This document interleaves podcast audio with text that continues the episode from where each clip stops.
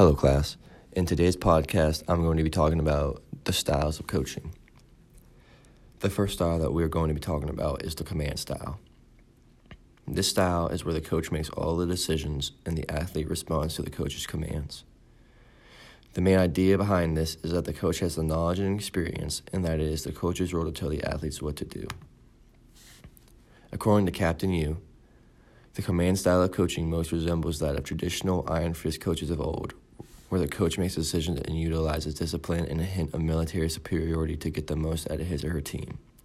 In general, each of these coaches demand players work to improve themselves while emphasizing discipline and personal accountability. Some of these notable current-day command-style coaches would be Bill Belichick and Alabama's Nick Saban. However, in recent years, this style has been falling out of the normal. According to Ultimate Coaching, whilst this method sets out clear goals and strengthens disciplines, it does not allow children or learners to think for themselves.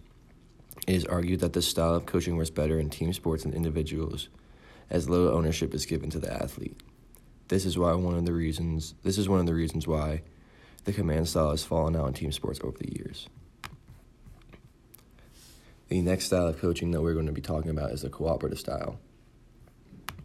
This is where coaches share the decision-making with their athletes, and according to the Sports Digest, a coach who implements a style is one who allows athletes to have a voice while holding steadfast to the leadership position. This style of coaching usually takes into consideration the athlete's style of learning. And then according to GovLoop, this type of coach still sets team rules and enforces them, but might create some of them with her players and ask for feedback as the season progresses. While the coach might have general rules for team members, they work with each team member to develop a plan that works to maximize that player's ability. This style of coaching helps their athletes realize that they cannot become responsible adults without learning how to make decisions. One of the main challenges behind this is providing the right balance between directing athletes and letting them direct themselves. The focus is on teaching, not just the technical skills, but life skills as well. The last style that we will be talking about today is the submissive style. The submissive style is more of the team running it than a coach, where the team runs the practices and games and determines what is best for them as a whole. That is according to Penn State. According to La Salle University, coaches who adopt this style, providing little instruction and minimal guidance in organization activities, they also only resolve discipline actions when absolutely necessary. Some coaches choose to adopt this method for various reasons.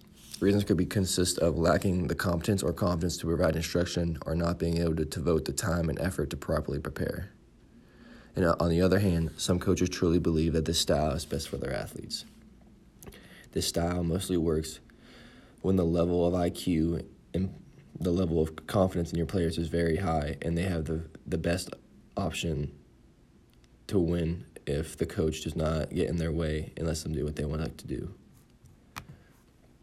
Thank you for listening to this podcast, and we're signing off.